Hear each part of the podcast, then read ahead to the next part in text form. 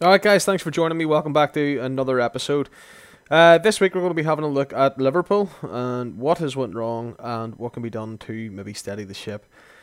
Uh, Reds fans, it's been a tough few weeks, no doubt. Um, things have really went from bad to worse over the last couple of games. It seems like there's no end in sight. Uh, the lads look fresh out of ideas when it comes to creating chances, playing in the final third Uh, the question is for me: is it all down to burnout and fatigue, or is there another reason behind the slump? I would say on the surface the answer may appear to be burnout, but when you looked at the way they've played over the last few seasons, high press and high intensity football, which saw the midfield and forwards chasing players all over the pitch and working hard to close those passing channels, this brand of football, when applied correctly, is extremely successful, as Liverpool fans know. But there's no doubt that in the long run it takes a physical toll on the players, and I think we're in the season number four now with this core group of players playing that way. So you know it could just be a case of times caught up with them. Uh, since the start of this season, I don't think the Reds have been able to apply that same brand of intense play. Which for the first half of the season, it was kind of hard to see that because they were still grinding out results. They weren't they weren't blowing teams away by any means, but even without that high intensity press from the front man being Bobby Firmino, right the way back into the midfield and in, in most cases even the defence, they were still getting results, still grinding them out, and come Christmas time, they were quite comfortable at the top of the table. It's when you start to scratch under the surface, you can see the warning signs. The 7 2 defeated Villa. The Reds midfield and front line, they struggled so much in that game to close the opposition down in their own half. And when you pair that with a high defensive line, it makes it so simple for the opposition to play a ball over the top and find the forward.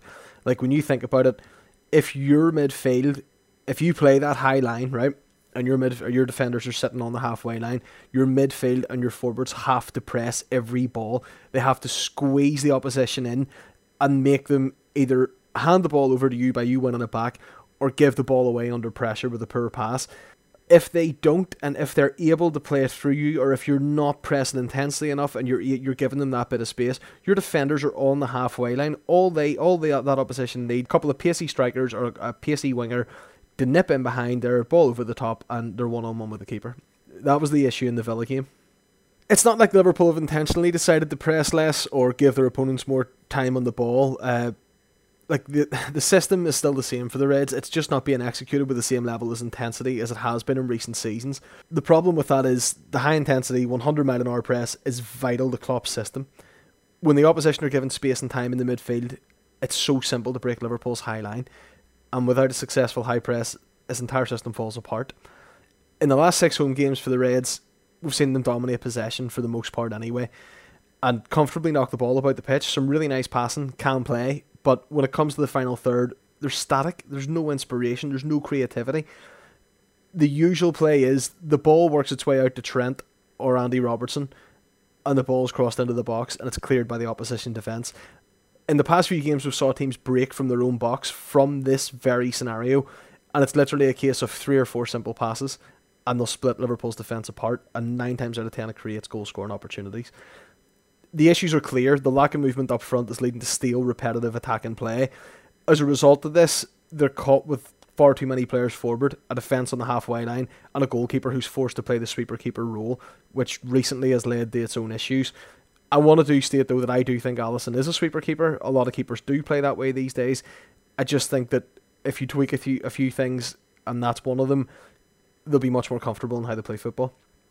So the question, I guess, is: Is there a solution? Obviously, there is. Let me make this clear. I'm not a football manager, so this is by no means guaranteed to solve any problems. But as a football fan and enthusiast for years, here's my take on it. The obvious solution is a tweak to the current system. And hear me out. In the previous two seasons, I would say right up to the beginning of the first UK lockdown, which was in April of 2020, Liverpool played that beautiful, intense football it saw goals created from a variety of scenarios. Van Dijk plays a long ball over the top to Mane, goal. Intricate passing, patient build-up play, slip through to Salah, sidesteps a defender, goal.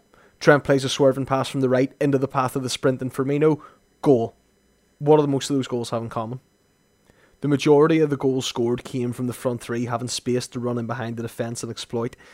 Recently, Liverpool's opponents seem to have worked out that if they play a deep line and force Liverpool onto them, the Reds' two wide men don't have the opportunity to stretch their legs and utilise that blistering pace.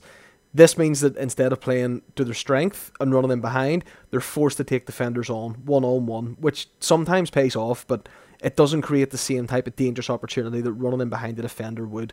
Doesn't nine times out of ten it doesn't give you that one on one with a keeper that running in behind the defender would. The other thing it does is it slows down the attack attacking play, and that gives other defenders the chance to come across and cover their teammates in the case that they have been beaten by the dribble. Look, don't get me wrong. There's other issues in the system, but in my opinion, this is the biggest problem Liverpool are looking at. Is they seem to they seem completely unable to break down teams which are set up to play the containment game. How do you fix that?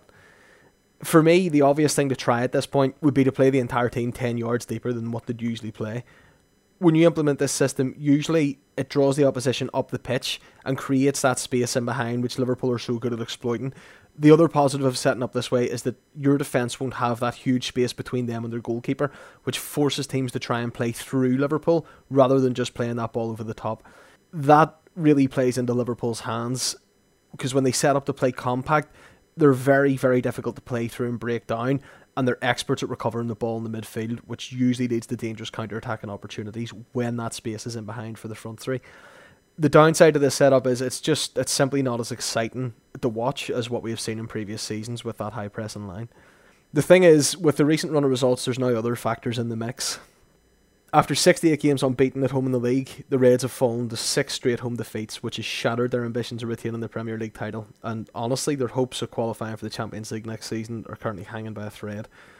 This current form has led to the confidence and the morale in the squad hitting an all time low. You can really see that reflect on the pitch over the last two seasons, I don't think there's many football fans who would argue against anyone who said that Liverpool were the perfect example of a great team in the sense of players playing for the badge, playing for each other, and working hard. They hunted and attacked as a unit. They looked united on every front. In the previous months, they've just looked the complete opposite of that in the pitch.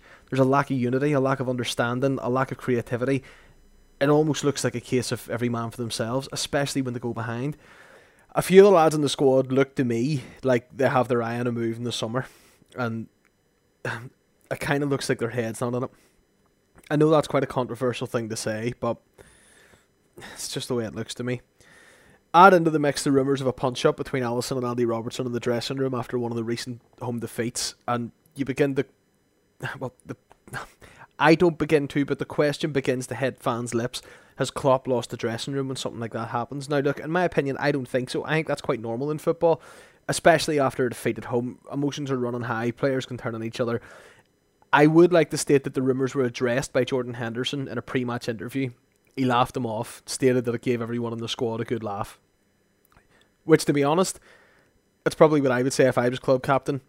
But it's also probably what I would say if I was club captain and trying to keep the story from getting to the press. So, whether it happened or not, I don't know. It's hard to say. But look, here's my opinion and my take on it. Klopp is the man that can fix this slump. Without doubt, the blistering highs of the past two seasons have led to a horrendous low point, and for the German, this is going to be his toughest test at the club so far.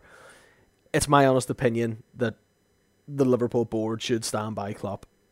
I think he's done enough over the past five seasons at, at Anfield to earn loyalty and earn enough respect to stand by him through this rough period.